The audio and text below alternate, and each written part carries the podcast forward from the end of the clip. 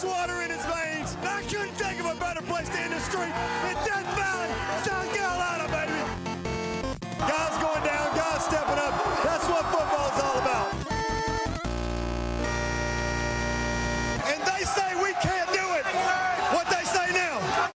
Welcome back to the Clemson Podcast. Today is Saturday, April 9th, and uh, this is our spring game recap episode. We'll also be touching a little bit on Clemson baseball and just other events going on around college football. Um, but as we get into it here at the spring game, guys, I think for me, you know, the big biggest thing, you know, going into this game was going to be who is this team's quarterback? I mean, we, we had a lot of guys going into this game that were going to get some snaps. Um, just a lot of question marks going into the season, and um, I think I made my mind up today that Deshaun Watson is my choice for quarterback. You know, Tully, I don't know. I think James Barnes really gave him a run for his money.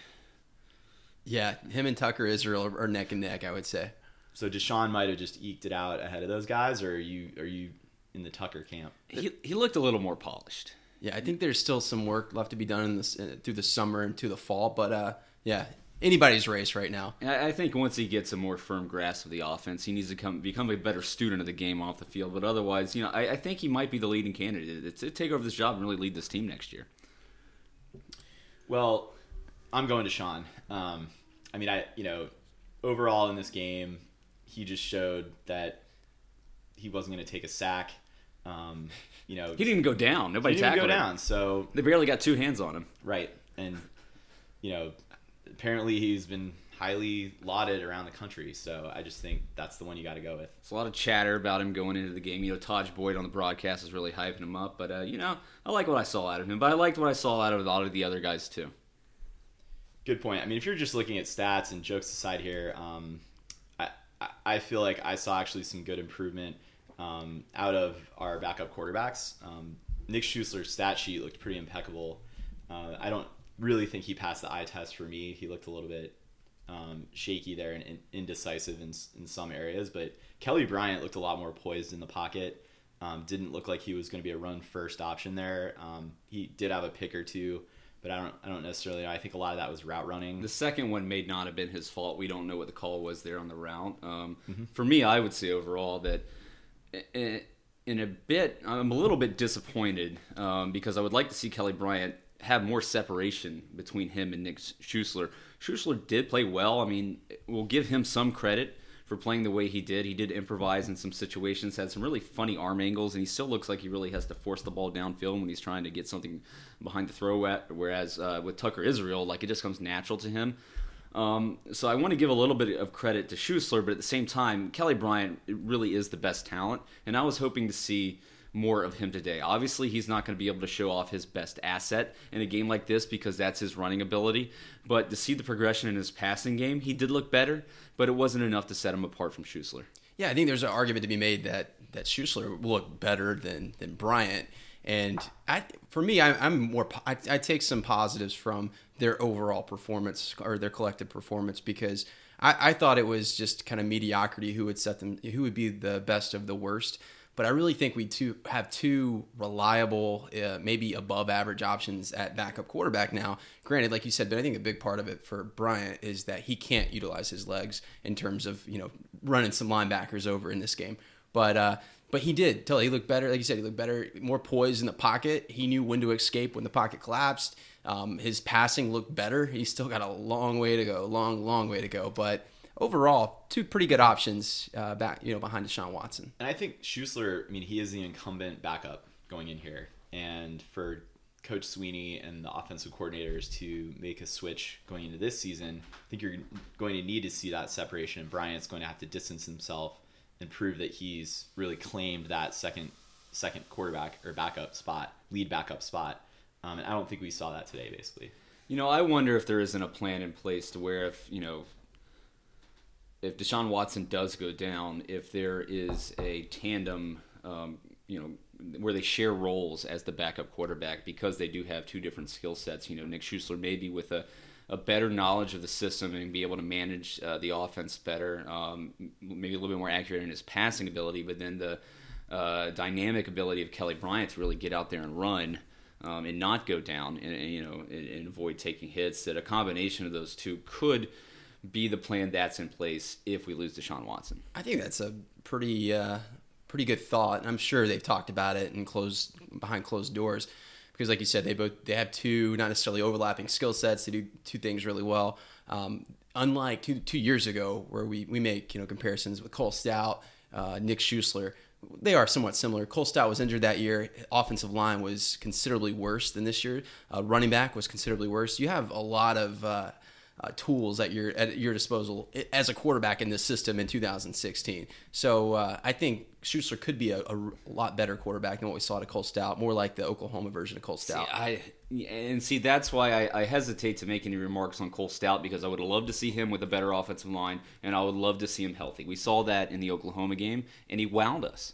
Exactly, and that's what I'm, i think he could be. He could be similar to that, and then using Kelly Bryant. I, I mean, let's be honest. I think Kelly Bryant will win win out as a second guy. But he needs to. He has to. I mean, he's obviously the future right now, the backup quarterback position for Clemson. We got Zerrick Cooper coming in um, in the summer, and then obviously we have uh, what Chase and Bryce that are eventually be coming in next year. So I mean, the, the future is very bright for the quarterback position. But the answer is not ultimately Nick Schuessler. It needs to be Kelly Bryant. Yeah, absolutely, absolutely guys, um, I know we probably didn't have the defensive line going full full bore, full speed today, but did you like what you saw out of the O line in terms of protection and um, insofar as they really played about a half of football, and they were split squatted as well. Well, yeah, and that's I think that's part of it because it is really hard to tell in these games because the, the biggest thing for offensive line is the the continuity um, that they have from playing with each other, and you get a core group of guys um, that knows what each other are thinking, has, has, a feel for playing with each other, and you don't get that when you split them up. I mean, I think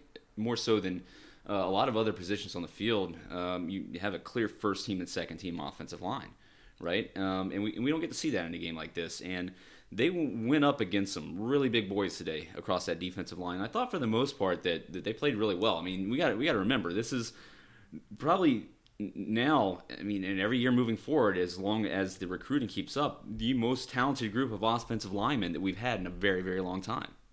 Absolutely, I, I think um, in the trenches altogether, it, it, was very impressive. Just a bunch of big guys and and going deep when you when you can bring out two different teams of offensive linemen. And you're right, Ben you get the cohesion of having guys playing together. You get your best guys, your best five out. That'll make us even better. But I think we looked really good, and to go up against the defensive tackles that we have, and we'll talk about those guys in just a second, and to hold her on uh, as long as we did, and you know, quarterback wasn't going to get hurt in this game, but I think they did a good job protecting the quarterback in, in most situations. So um, yeah, I, I think we talked to Quack and Tire a little bit about will this O line be better than the 2015 version, and I think it's probably a resounding yes. I think absolutely. Crowder could stand to lose a little more weight. Um, he looked, he's lost ten pounds, he, I believe. He could stand to lose maybe another ten. he was shut the bojangles down. He, he, looked pretty heavy out there today. I mean, until I got his number down in my head uh, and to know who I was looking at, I thought he was on the defensive line there for a little bit because you know, body wise, he does compare favorably to those dudes over there, and uh, you know Wilson or sorry Wilkins and Watkins um, and Dexter Lawrence and all those guys. And Albert Huggins looked really good too. Um, big body out there. But for the offensive line to be able to hold their own, and I thought they did for the most part. The running backs had a good game, and you have to be able to open holes. It's not just them creating everything for themselves. And, and listen, like Mitch Hyatt, you know, what about him? We don't even. It's a foregone conclusion that he's going to be great. He had such a good season last year, and I really didn't even find myself focusing on him a lot in this game because I know how good he's going to be. I was looking more towards the interior of the line, and then sometimes seeing what Wilkins do in the end. Yeah, for sure. Um, one of, one of the only moments I noticed offensive line play going favorably was um, there was a run play and uh, Justin Falcinelli was I think the center for the white the guys in the white uniforms today. Um, you know he was matched up against Dexter Lawrence and pretty much held his own, held his position on the line.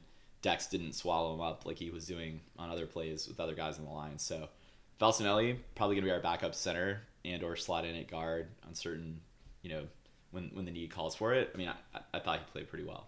I, I, think along the interior of our offensive line, we have a lot of depth and a lot of a lot of good talent. Not just our our starters, but we can bring in Maverick Morris. We can bring in um, obviously Falcinelli at center, who will be the next guy up and be a really good center for us. I, I want to see. I didn't get to see Pollard or uh, uh, Ingram, the freshman. I wanted to see them at tackle because I think that's that's one of our areas of concern. And they may have played. I saw Pollard in there a little yeah. bit. We, I mean, this is we're coming right off watching the game. We didn't rewind it or replay any of it. We'll probably revisit this game a couple of times look for some of the role players and how they matched up. But uh, I guess we're just giving kind of first first takeaways here. Yeah, I mean these are our, our initial perceptions and thoughts from the game. You know, we'll want to see just like you know everybody else the commentary that comes out from guys that actually break down the tape. Um, but from an initial reaction, again, it's very hard, especially in a spring game, to judge what you're seeing for a couple reasons. One is your team versus your team. Um, so you're not focusing on just one side of the ball all the time. Like you're Eyes constantly, darting. yeah, Yeah. Your, your eyes are darting back and forth. They're, they're wearing the same damn colors. Um, you know, half the time, half the time they're the same numbers because you know you have such a big roster in college football. You have guys on offensive defense with the same numbers, so it's really hard to tell. And the and the speed of the game um, is just not the same. It's still not quite there in spring football. I think there's a little bit more sloppy play. You you stop every time somebody gets within you know sneezing sneezing distance of a quarterback. Uh, so it, it is a little bit hard to judge, but overall, I like what I saw today. Yeah, well, one of the things was depth of talent. It's one of the you know the things that the flags that uh, Dabo's been waving. You know, I have so much depth of talent, and I'm like, what does that mean? Well, it, I think it, it was really it held true because uh, I think compared to last year, last year our offense killed our defense, and it wasn't because we didn't have a damn good defense. Because we, as it turned out, we did. It was there was absolutely no depth on the def- on defense throughout last year. So when you had to do a split squad, it, our offense just tore them apart. So this year, I think you saw a lot better defense because I think there's talent throughout. I think that really is true. We're seeing those four star guys come in, uh, developing in at multiple positions aside aside from I think secondary. Um, I think we look good. Well, and a lot of those uh, true freshmen who got a lot of playing time last year that are sophomores this year, I mean, they're even up in their game more. So I think you're right. The depth across the board is a lot better, which should make Clemson fans uh, feel a lot better going into next year, especially seeing how the defense performed last year under Venables with you know a lot of people doubting them, and a lot of people will be doubting them again this year with everything that we lost on the defense. But we, we continue to reload in recruiting. We're getting young guys in there to play alongside the veterans, and I think there's a lot of positive, positive things to look forward to. Except, yes, the secondary does not look great. And Deshaun Watson, of course, he would have. He will do this to any team in the country, but he kind of picked it apart a little bit when he was out there. Right, and keep in mind the guy I think in that first pass. Um, we'll talk about Hunter Renfrow. He looks. I mean, him and Watson. They're just. I mean, they're probably on the same page in their sleep. Uh, I mean, they they know what it's. It reminds me of Wes Welker and Tom Brady for the Pats, and I'm going to make the white guy comparison, but I, I think it it's a guy With, that's with Renfrow. what's that for Renfrow? Yeah, uh, yeah. Anyhow, Watson. anyhow, yeah. Good call there, Ben. Um, anyhow, they, they have a great chemistry. He's always in the right spot. When he's not in the right spot, he seems to be able to draw a pass interference. But on that first pass, he beat Denzel Johnson, who is our now a third string safety, who by all reports, as a redshirt freshman, he looks really good as a you know as an option that or a guy that we may have hit on after all as a three star.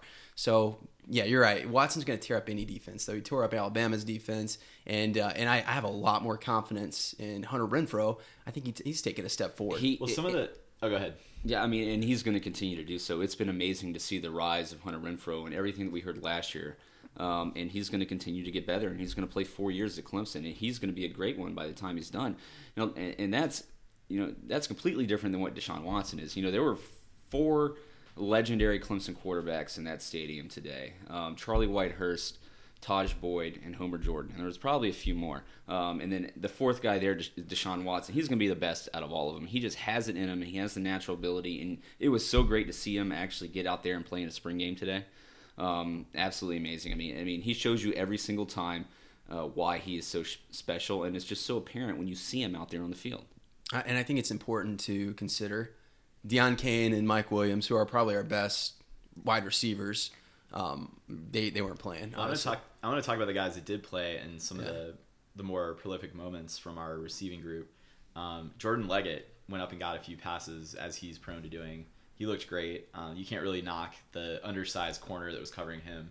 Uh, you know, for letting for letting Jordan get loose there. And then Artavis Scott to me looked 100% today, and he's seen not just on as a receiver, kind of making moves and slicing through the defense, um, and a pass catcher as well downfield, but on special teams on the return game, he looked to be he looked to have his step back that we saw. I think his redshirt freshman year. So seems like he's good to go. Can you imagine a package next year with uh, with Williams and Scott and Renfrow and Cain and Jordan Jordan Leggett all on the field at the same time? Yeah, McCloud. and, and McCloud, Gallman in the backfield, Deshaun Watson is your quarterback. I mean, who's going to stop that? I, I agree. Hopefully not Florida State. Hopefully not Florida State. Good answer. It wasn't even Alabama in the national championship game. Yeah, Yeah. I, I think Well, yeah, of course. I mean, most talented, you know, stable of playmakers on offense at any team in the country. I think it's it's uh we've called it embarrassment of riches. This coaching staff has found ways to get a lot out of offense where we're lacking those guys. It's going to be a, a different story, you know, trying to find ways to distribute the ball, but I'm super confident that they can do that. Um, a lot of these coaches were around in the Chad Morris era where we had, you know, similar stable of talent and they got the job done then. Well, and, and I think one thing that we fail to take into consideration too this time of year, and we were very lucky to get out of this game without any injuries, you know, nothing that we've heard of. But there's always going to be in the off season, uh, off season leading up um, uh, to August when uh, fall practice starts again. There's going to be some injuries that might put some guys out for the year. There's going to be uh, a few guys probably get in trouble here in the off season, as did happen last year, that we may lose them for the season. So we're looking really good right now, and there is an embarrassment of riches, riches, and there is a lot of talent. It doesn't take a lot of hits, though, some unforeseen hits to really bring you back down to earth a little bit. So, it, because of that, we are very fortunate that we have such a great stable of playmakers on offense. Yeah, just and to talk a quick second about Artavis Scott, uh, your original the guy you started with there, Tully. He it seemed like last year. You said going back to his freshman year, he looked he was really quick. You know, he wasn't. Uh, he's not a, a CJ Spiller type electric, you know, um, type of type agility, but he's super quick, um, super strong. He's like a running back at the wide receiver position. And I, I think we saw a little bit of, of his speed and how much he didn't have that last year due to injuries. He looked really good in the return game. He looks tremendous as a uh, as a wide receiver. Uh, reminds me a little bit of Steve Smith at NFL, just because he's a little bit undersized, but he'll go up and get anything. Um, he can he'll win those 50-50 balls. He's just he's ferocious. He just moves guy, you know, maybe a little bit offensive uh, interference, but he moves guys to the side. Um, he's going to be an NFL NFL player after this year, unfortunately, and set to graduate, at, you know, after the end of the season. But I think we forget him. He gets lost a little bit in the shuffle. But yeah, what a what a tremendous player. You guys mentioned those that did not play today. Also, Deon Cain, due to disciplinary reasons, coming out of the suspension before the bowl season, and then um, we also had Mike Williams, still on the mend, still recovering. Um, I think this is all precautionary, keeping him out of, of pads and off the field. But those guys will both be ready to go for fall practice, kicking off like first week of August. Um, one guy that did play, Trevion Thompson, I think we saw um, maybe not over overwhelm us um, with his performance today. And um, I don't know. What do you guys think? Well, he had he had two drops, but I he, thought he, he got also off to a did- good start. He had a couple good catches too. I think he looks the part. He's not Mike Williams, but who is? Um, not bad to have as your second your second guy at the at the boundary. Yeah, I think it's always going to be guys like him um, and Shadell Bell um, who are kind of going to always take a back seat to these much more talented guys that we do have the team, but it doesn't mean they can't find their way in there um, and really make an impact, especially as the season goes along, as some players maybe do start to wear down or there are some injuries. There there is a place for them in the, this offense, and they do have talent. They, I mean, they still have a do a, have a good amount of talent, and that's why uh, they were recruited to play on this to play on this team. So, you know, Trevion Thompson I, again had a couple drops.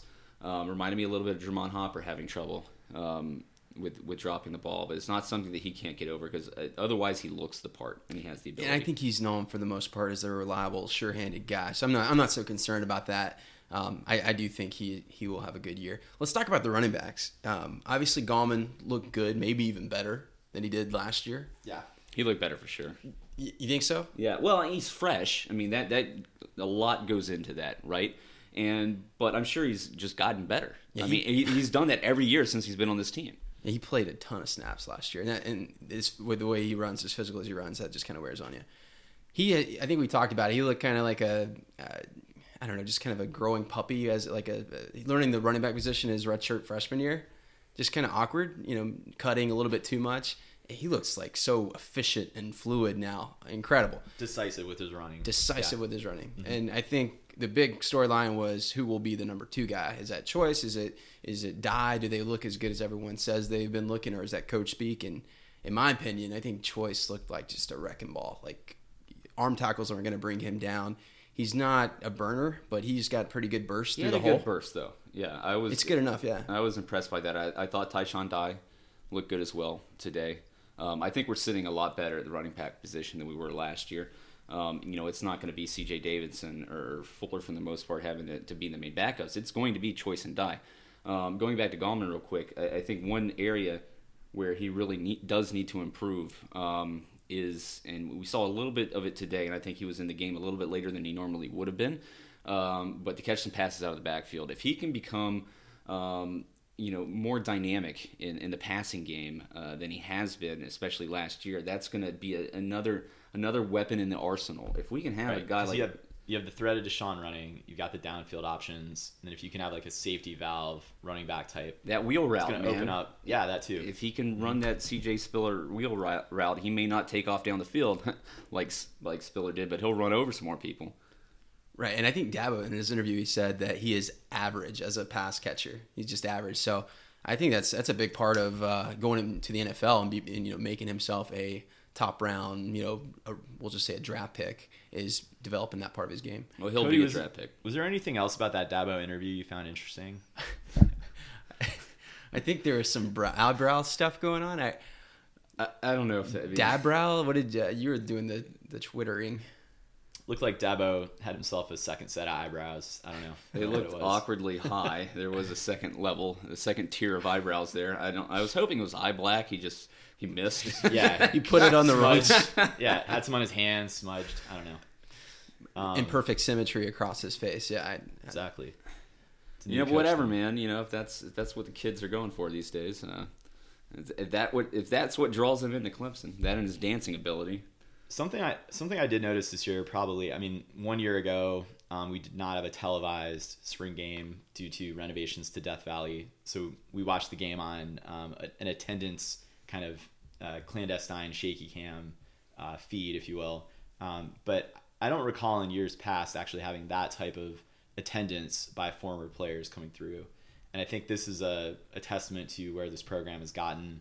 Um, the great year we had last year uh, with that many wins and going to the Natty. You know, you had Brian Dawkins, you had Tajh Boyd in the booth, you had Charlie Whitehurst come. Uh, a lot more players than that were featured. T.J. Green, Shaq Lawson made appearances. They Right. both had interviews. So awesome to see. And um, again, you start to add up these names and add up the guys that are making moves in the NFL currently. Uh, it just shows like the state of this program. And you know, being a, a Clemson fan historically, is it's it's as good a time as ever. Um, and it's great to see some of the like featured players from our history kind of come back and be prevalent again. So I've, I've got three things to comment on that. Number one, Charlie, if Charlie Whitehurst, if you're going to show up, bring Jewel. We want to see Jewel. Okay, so that's number one. We've seen you. We know what you do. We know what you're good at. Um, number two, quarterback, yeah. Number two, why can't these guys wear Clemson gear when they come back to Death Valley? Like I don't get it. It doesn't make sense. Think Dawkins had a nice. had, he had hat. an orange cap on. He did, and that leads Um, into my third thing. His kids on the team. That leads into my third thing. Brian Dawkins, man, love that guy. What a great representative of Clemson University, and I think uh, you, you saw that interview today, and that's the the very reason why you give his son a scholarship to play on Clemson's football team is to have that guy around the program. I agree. I mean, I, I was I may have been a little bit hard on him, but you really put that put him at the forefront, give him an interview, and and remember for one, he's a great analyst. He he, he knew the Clemson program. He obviously stays in touch with things. He he did a great analysis of uh, our program, but also just yeah, he's what a great person, uh, you know, ambassador of the program, an NFL career, and having that guy, you know, on your team. Even if it is his son, yeah, it's, it's well worth the, uh, the scholarship. Well, just to be able to have the guys around the program, and, and we, we know this about the leg, legacy scholarships, but a lot of these guys, the guys have played for Clemson, and it's good to have that family atmosphere. That's one of the things that has made Clemson so great, and what one of the things that brings in a lot of high profile recruits that we normally wouldn't have gotten. Um, but then guys who just have experience in the NFL. I mean, offering or bringing in Seth Ryan, uh, Rex Ryan's son, who, by the way, I was really impressed by what I saw out of him today. He looks the part of a wide receiver. I mean, he's got the build, he's got the body, and we're hearing good things about him. But to have, I mean, he's going to be a future coach one day. So that can do nothing but help your team. I mean, obviously, we're, we're plenty deep in wide receiver. We don't need more wide receivers, but you do need character guys on the team. You do need smart guys on the team to coach others up. So I think that's it's super helpful to have these guys around the program. You're not going to have a roster of 80 something people who are all four and five stars because they're all going to expect to play. It's just not going to happen. Well, it, it, it can happen, but I, I think it's you you sacrifice a little bit. It's something you can't put a value on. You can't put a star rating on. Is is what does Brian Dawkins mean to this program? And and uh, and you know Jeff Davis and his son. So anyhow, I think uh, it makes it makes it seem a little bit um, it's easier to take, and it makes it seems like there's probably greater good that comes from offering these scholarships. Guys, I know you both did a good amount of reading coming into this game on a variety of media outlets, both national and within the Clemson sphere. Um, in terms of what they were writing about, looking for coming out of this game, um, I wanted to hear from both of you guys. Like, first of all, what what they said or what you were also anticipating, and did we see that? Uh, but maybe before that, I mean, this is a spring game. Like, you're not going to see the best effort from everyone on the team. So I know that there are still question marks with this team around like can the defense um, come in and you know backfill for all the guys that are going to the league and the lack of experience. I, I don't know that we're going to be able to answer those types of questions with what we saw on the field today, um, but we can get some hints. We can get some signals for what to look for coming into the fall practice. Maybe understand where depth chart shakes out. But in terms of what you're reading or what you what you had what you were looking for coming into the game, Cody, start us out. Like what were you thinking about? I was my eyes were on the defensive ends. I wanted to see if if Austin Bryant has taken his game to another level, um, replacing Shaq Lawson. We don't we don't actually know if he's going to be on the strong side or the weak side, but I want to see how he looked. He looked great. I think he is our next big thing at defensive end. Our, our next probably first round, second round draft pick, um, and he's only a true sophomore, so um, has another year with the program after this. Uh, Clelin Ferrell, who came in the same year as Austin Bryant. He, uh, he tore his ACL senior in, in, high school. He broke broke his hand last year. Wanted to see how he looked. Apparently, uh, in practice last year, talent wise, he looked like uh, looked like just as good as Bryant, maybe even higher upside. And I didn't get to watch him a whole lot, but I, I think he does. I think he is an answer at defensive end. And then, of course, Richard Yeargin, who um, we were hoping he was going to be kind of a Vic Beasley, um, quick uh, first step type defensive uh, uh, weak side defensive end and I didn't get to watch him a lot either. But those were the those were the big things I was looking at, and of course, pushing Christian Wilkins out to the strong side, and letting him letting him uh, see see what kind of burst he had off the line of scrimmage. And I think I think there's a, a great uh, great feeling about the defensive ends. I think they all look good. I think there's a couple couple pros in there. Having Wilkins in there makes you feel a little bit better. Not a lot of depth. That's always going to be a concern, but um, I, I think I feel a lot better about the uh, the defensive ends. What I don't feel good about, and I'll let you talk about this, Ben, is uh, our secondary and our depth there. Well, real quick on the the end piece, um, I did see Ferrell get in there and knock a ball down. I believe from Bryant, might have been from Watson though, um, up the middle. So great to see him kind of cut through, get penetration, and um, use his hands to knock things down. And then I, I saw Bryant in the backfield quite a bit, like making plays and, and getting in there. So to see him step into Shaq Lawson's big shoes, um, you know, again, it's a spring game, but encouraging signs. Well, I'll I'll say this: they all look the part. That's for damn sure. I mean, right. these guys are beasts, and we're not going to be lacking for talent or depth on the defensive line, even at the in position, especially if you can move Christian Wilkins out there.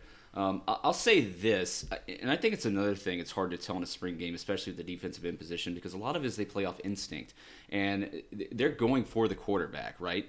I mean, that's where they're getting off the ball to two. And in a spring game where you can't go after the quarterback, like the end result is not you getting an actual sack, I think you're limited a little bit. I, I think it slows you down. I, I don't think you're going to see uh, maybe the best effort or, or, the you know or any great outcomes. At least not from a fan's perspective. The coaches are going to see it. They're going to know what's there. But I I do think it limits them a little bit. So um, so really, I looked mainly for um, the see the, the quickness and speed and the size of these guys, and I think across the board, everything that I saw was very positive.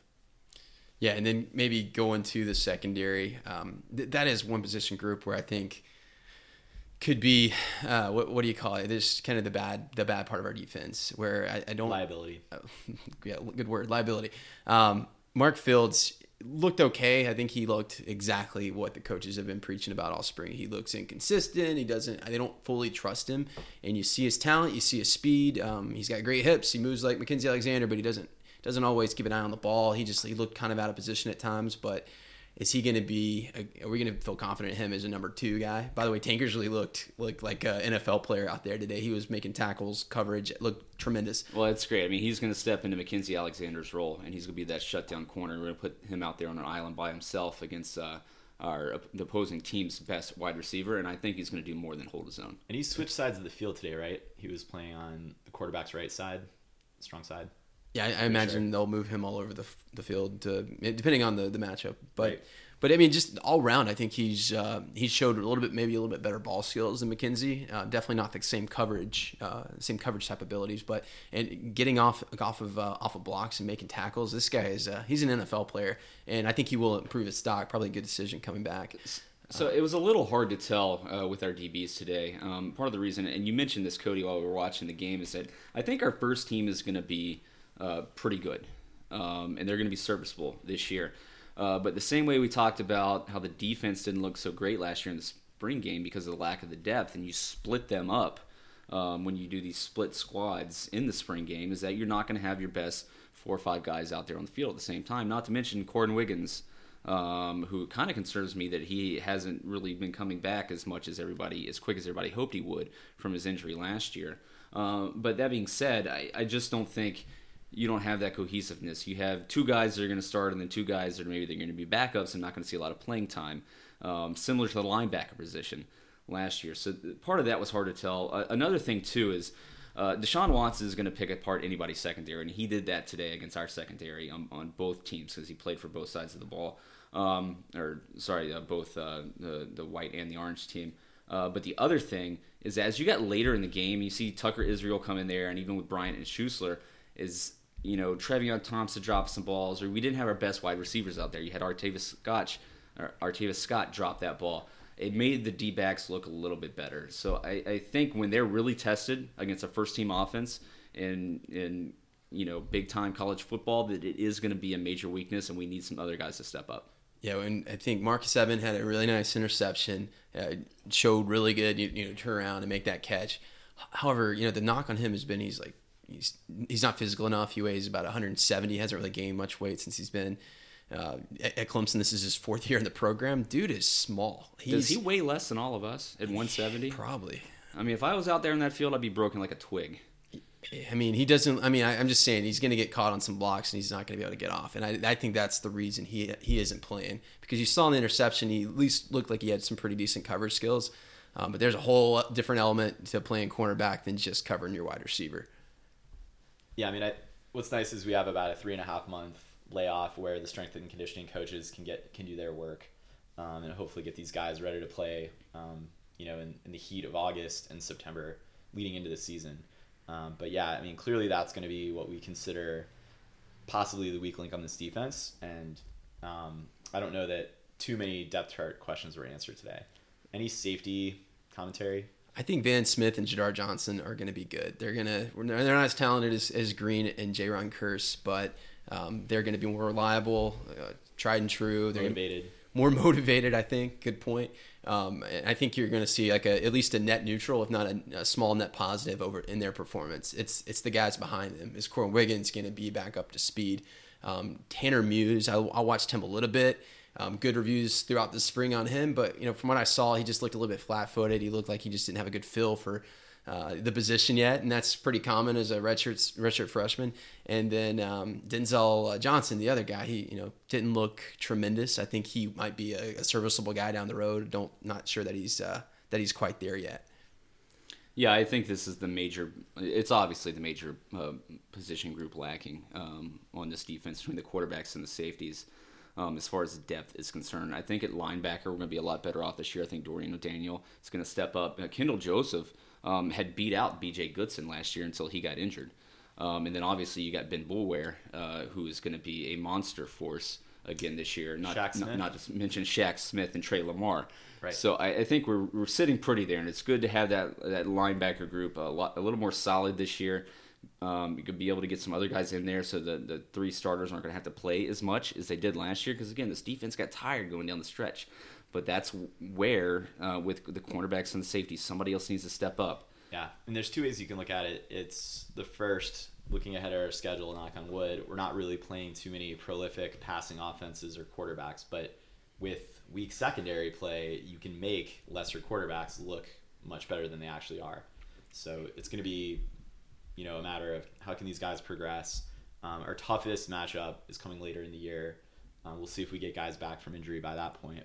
I'm guessing no, but It all that'll starts. give us time to develop some of these guys as well. It all starts with the pass rush. it's going to start with the pass rush this year. You got to get pressure on the quarterbacks. Yeah, and you have a, yeah, good point about not going, you know, all out as a defensive end. You know, how how as uh, Austin Bryant, how motivated can you be to take out Deshaun Watson? You know what I mean? Maybe you, you can't go like a full hundred percent. You just you don't have that same aggression.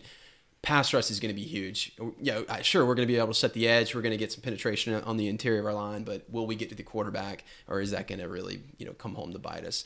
And uh, I think we're going to be looking a lot at these incoming freshmen. Trayvon Mullen is one. Uh, K'Von Wallace and Isaiah Simmons in the secondary. Are they going to be able to give us anything? And if so, how soon can they can they get there? Even if one of those guys can step up and give us meaningful minutes later in the in the year, give them time to pick up the defense uh, and, and the schemes, and just have some contribution uh, the later you get in the year. And then if we make the college football playoff again, we talked about this last year.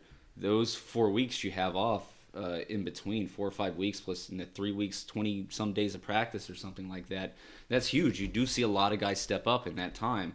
So you know we we've got the talent of the guys that are just on the team now to carry us through uh, the season and get us to the playoff again. Just cross your fingers on uh, on injuries, and we already have one with Baker. So uh, hopefully Yeah. there's no more. and we hope he can come back. I mean, they're telling us September. We'll see about that. Again, it's an ACL. It's it's tough, but if he can come back and contribute next year, his second half of the season. It's, going to be huge. Yeah, and uh, a lot of things to, to work out. But I think it, if you if you can give me Korrin Wiggins healthy and um, one contribute, like you said, Ben, just one of those guys can contribute, and I, I think that might be um, one of the cornerbacks, Mullen or, or Wallace. Then I think we'll we'll feel a lot better. It's someone to push Mark Fields a little bit because that guy. Uh, apparently, the knock on him is his work ethic isn't quite there yet. He's not quite as motivated. All the talent in the world.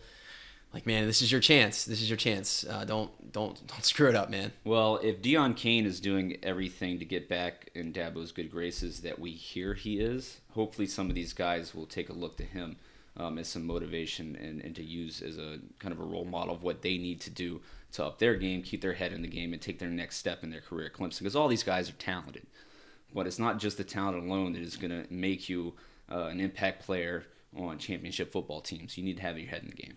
Right. Can we can we talk about Dexter? Have we talked about him yet? Not yet. Let's do it. So he looked amazing. I think David Hood wrote that his pad level is a little bit high to be expected as a you know this is his first time at like you know Division One football. huge. He towers over everybody. Think about it. I always compare this to Dwight Howard. He's like this. He's a representative of a guy that never had to refine his game because he could always dominate with you know just pure Size. athleticism. Yeah. He never learned a.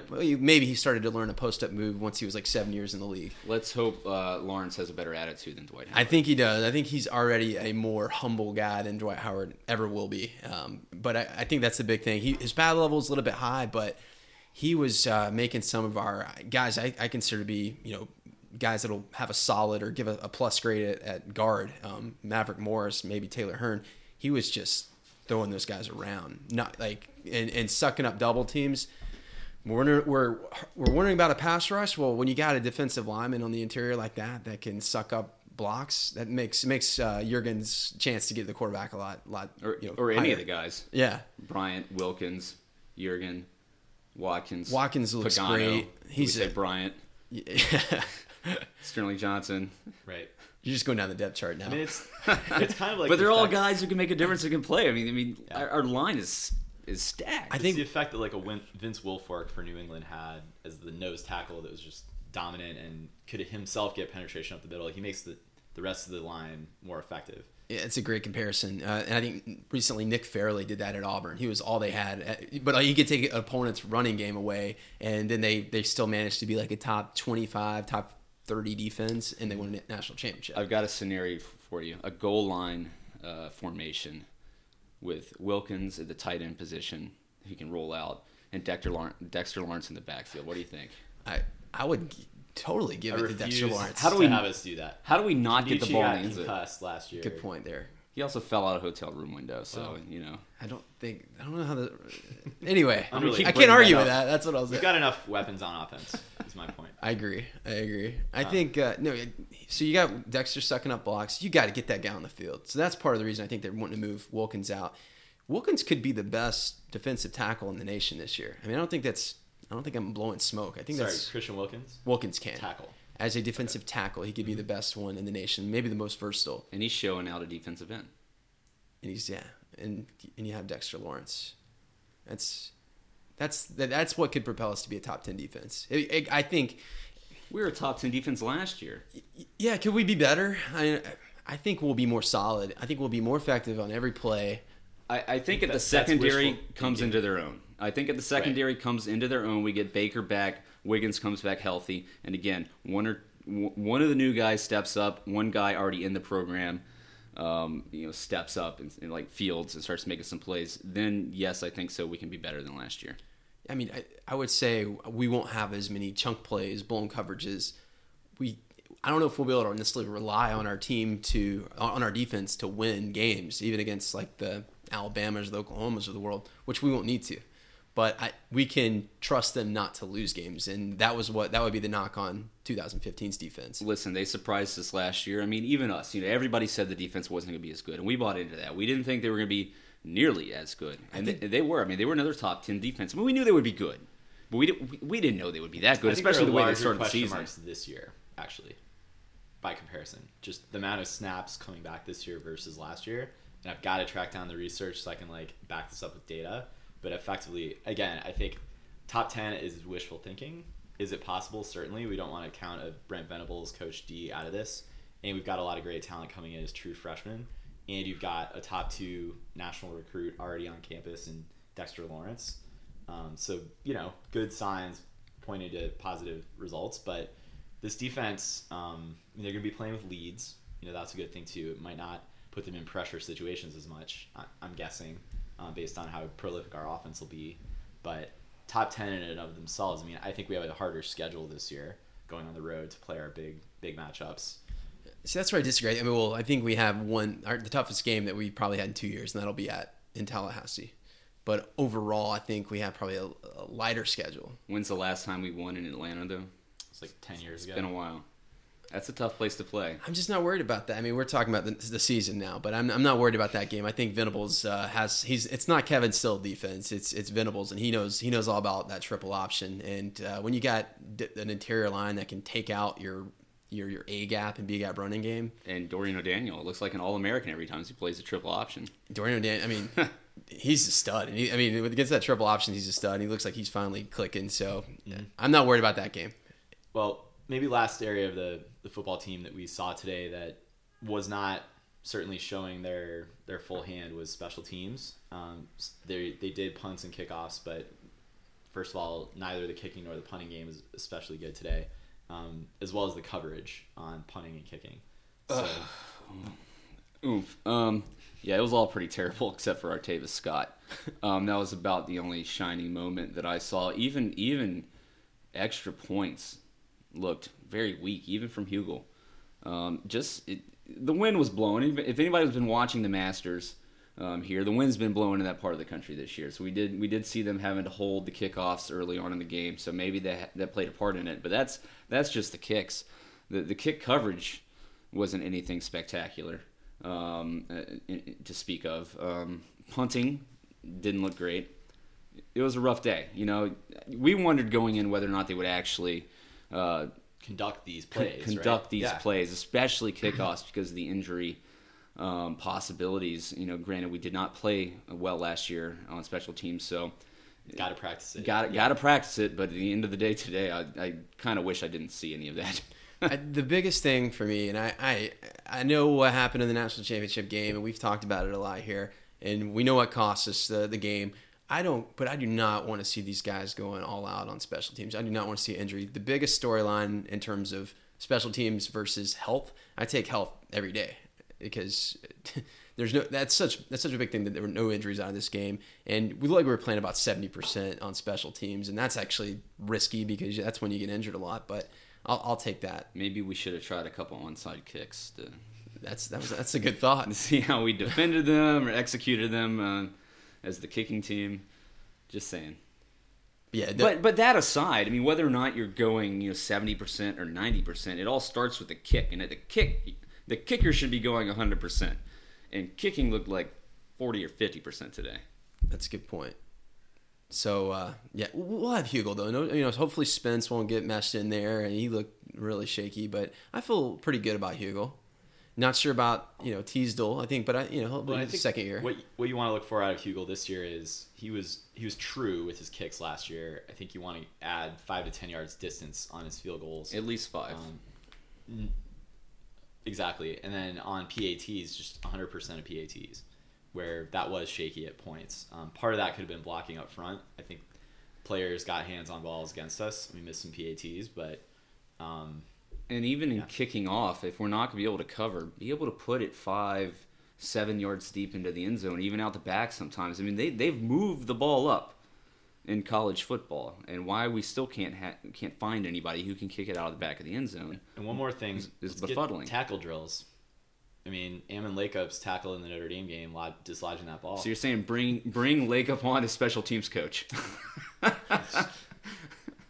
so many jokes to be had here at, Lakip's Yeah. expense, but I, um, no, I mean, I don't know. Beef up the physicality on special teams at all positions, all eleven. we know that there's uh, there's a tension there. There's they're putting in time and, and resources to fix it, and that's all I need. I don't need to, them to prove it in the spring game. I'm still I still of the. Uh, of, I I think they should get a soccer player to come in as a punter, but, whatever. That that Just first try out. that first kickoff we have next year, you're still going to be worried a little bit in the back of your head about whether Auburn's going to run it back. yeah, yeah, I guess. And if that does happen, you're gonna be like, "Oh man, here we go again." I thought, well, at least we have Deshaun Watson. I think uh, I'll be okay. That'll help. It's not- it's Until not you that- get to a national championship game, that you need to do a little bit better than that. it's the other Alabama team, so we're okay, I think. But Well, guys, we've got about four months until um, fall practice starts there in August. Um, we will be looking ahead, hopefully, to get some interviews here. Um, ideally, some folks from within the team, ex players, um, other media members around around Clemson Nation, if you will, um, and the national media. So look forward to that. Um, but just as far as you two guys go, like, what are some of the things that you'd like to see us examine here on the podcast next next few months, as it relates to this football team? Well, again, it's it's always interesting to see um, what kind of off the field issues happen uh, during the off season. We brought in a couple guys, you know, the coach from Grayson, um, and I can't remember the name of the other school from South Carolina. Brought in their head coaches, and these guys are going to be around. Um, they're not in a scenario where they're able to coach on the field, but off the field, um, they will have a lot of influence, and, and they're the guys that are going to be around when the coaches are gone out recruiting. Um, so I think that'll be a good thing to have somebody the players can interact with and um, somebody that they're going to have to be held accountable to during the off season to kind of hopefully avoid some of these issues that we do see every single year. Um, so and that, that that's those were the major storylines during the off season last year, right? I think so. I, I, I think With it- Battle and Lakip. It was a bit of an outlier in terms of all the. I mean, I think you get a few of these things. We've already had Chalmers, uh, you know, the guy from Greenwood, our cornerback, who's out. So maybe that's the only one we'll have this year. Crossing our fingers. Um, I, I think it last year was a bit of an outlier, so I, I hope that's not the case this season. Yeah, I think for me, off season wise, I'm gonna look at the NFL draft and see where our guys that opted into the league, where they go. Um, knowing Clemson's pedigree in the NFL now, um, sending guys into the league for a few years, like where can where can our defensive players go um, in the draft? It's gonna be interesting. Yeah, I see what you did there. Toss yourself a question. Anyway, you could have just yeah. Anyhow, Fair enough. That's what a great host does. yeah. He shows that he's what are you looking for, Cody? You know, we're a year into this podcast. We're really coming into our own, coming of age, so to speak. I think so. That that was a That was a pat. That was a on the nice back to question. ourselves. Yeah. Any, anyhow, no, I agree that the draft will be very fun to watch and see if we can get two, maybe three first rounders. But at the very least, I think we got we got Shaq Lawson as a representative this year, and um, no, that's and T.J. Green, man, he could be a top three rounds. So I'll I'll be tuning in for sure. How far does Jayron Kearse fall? How far? Yeah, is he is he drafted? I don't know. I think he'll be drafted. And there's no way you don't draft him. He's a physical specimen. He'd be able to be coached up. I think he, he definitely gets drafted. Sure. emphasis on secondary playing the league now too. So yeah, it's a good point. Yeah. Um, well, stay tuned. Stay tuned to the podcast. We will continue to roll out maybe a couple podcasts a month for you guys. Um, before we touch on baseball, we wanted to talk about uh, the beer that we're drinking. So this week we were blessed um, by one of our listeners actually taking us up on our beer exchange offer and sending us not one but two six packs of East Coast beer, um, both from Virginia. The first was from Sunken City Brewing Company um, in Virginia. It's called Dam Lager. Um, it's actually not as it's they call it an American lager. It's got a bit more flavor than kind of your like European style lagers like Heineken and Peroni and those types. So uh, it's a pretty good one.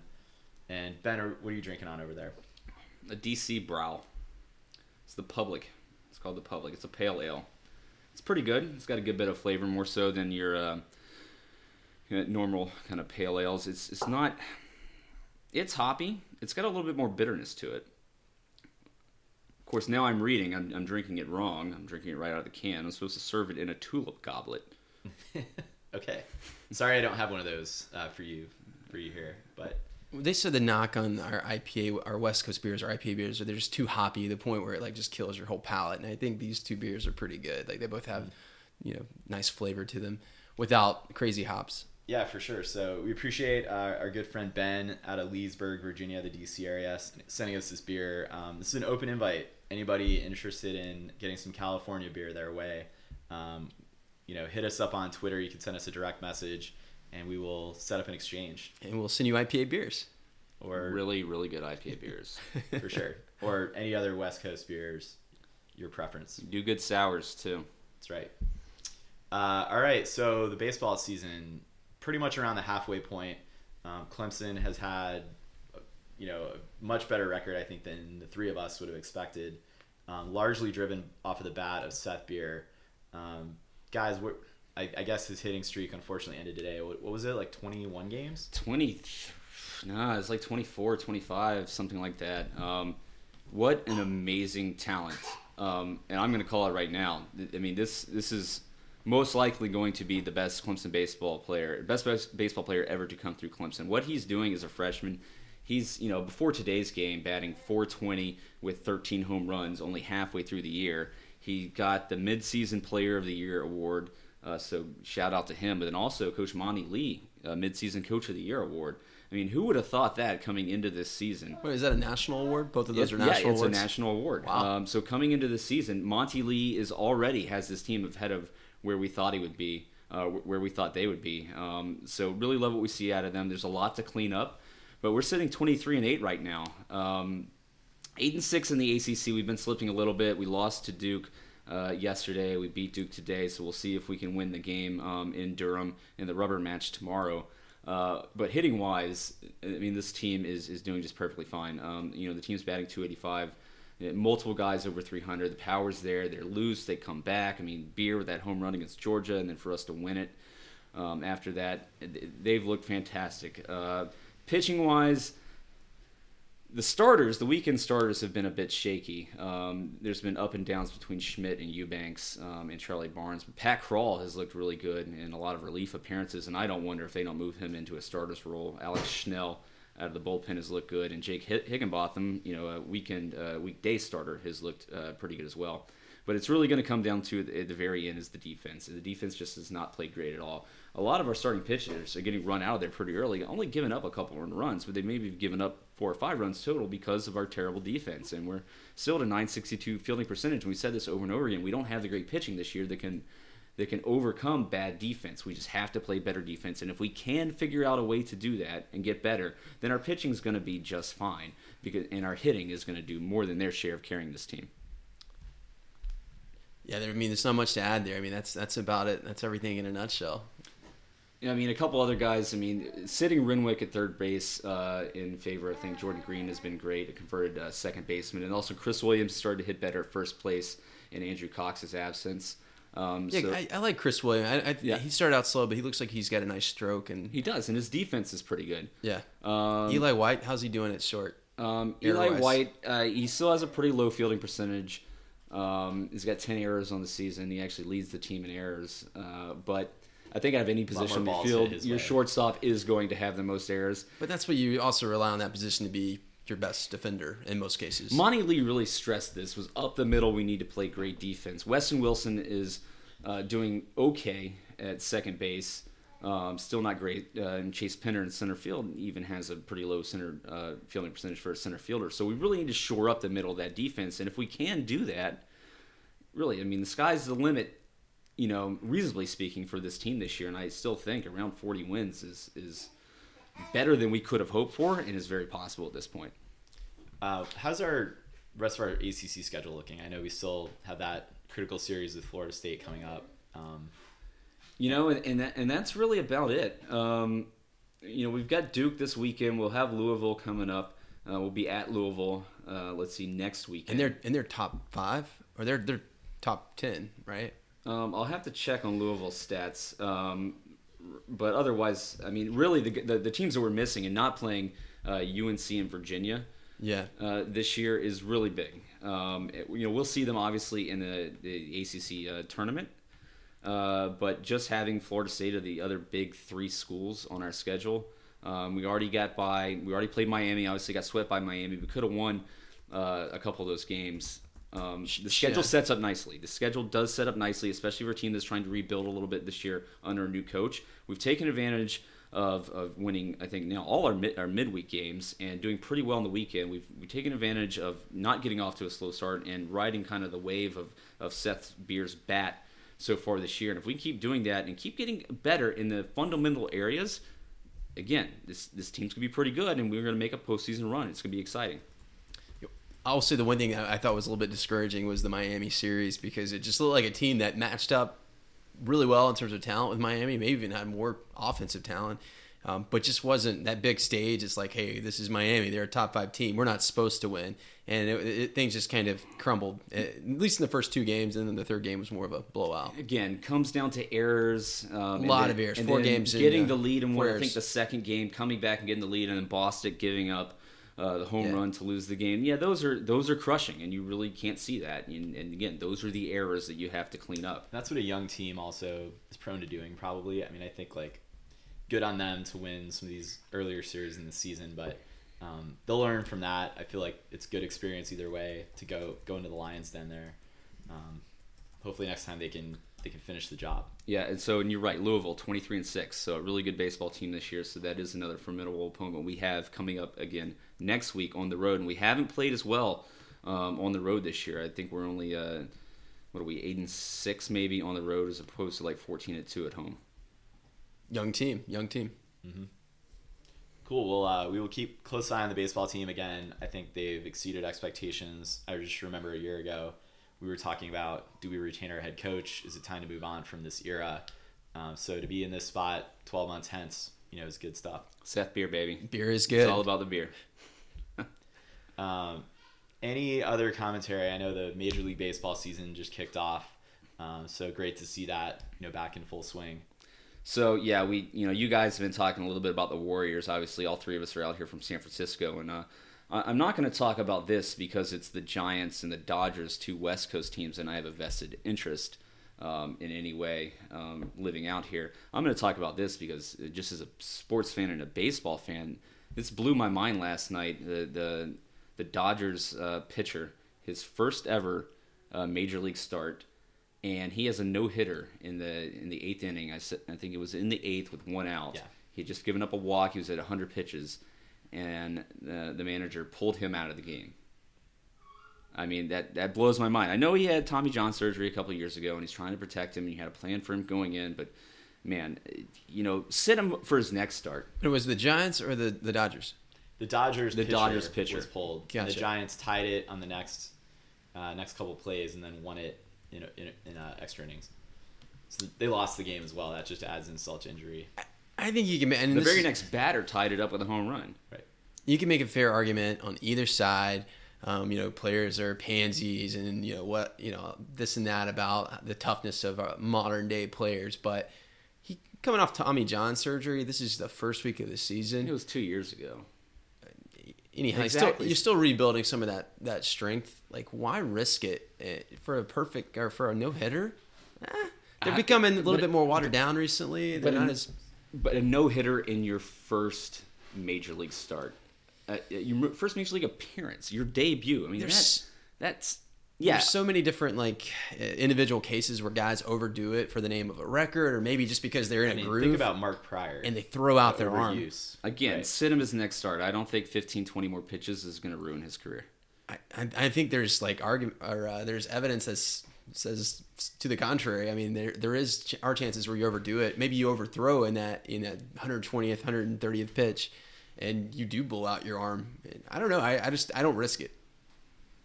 I don't know, man. No hitter. I mean, it was Ross Stripling, by the way, and to his credit, he was very uh, diplomatic in the way he responded, supporting his coach. Um, and again, I'm, I'm sure he has some say in this going into the game, and he's made aware a little bit. Maybe he didn't know he was on a pitch count, but he understands his body and his arm, and you know, to him, you know, he wants to his career to last 15 years as opposed to just that one night, and he may have more no hitters uh, Oh, the down the It's- road. He was a top five, well. he was, or he was a he was a top five round uh, pick in the major league draft, uh, you know, several years ago. So I mean, he's got a bright future. Still, that I was watching that game, and that was just crazy for me to see him getting taken out. And who's to no-hitter. say that with baseball players getting paid millions and millions of dollars, that he's not viewed as an asset, and that it was wasn't even the manager's decision in the first place? That he is on a very strict by management, upper management, hundred Are you pitch telling me Magic count. Johnson made the call here? Absolutely. He's, he runs the Cody. Lakers, I'm pretty sure. And I'm just kidding. He would do a much better job if you were in the Lakers. Conspiracy Cody. You heard it here. That's all I got, conspiracy wise, for now. Nice. Uh, we will be back with more conspiracies and uh, baseball recap and taking a look ahead at the NFL draft in the next couple weeks. Uh, thanks for tuning in, guys, and go Tigers.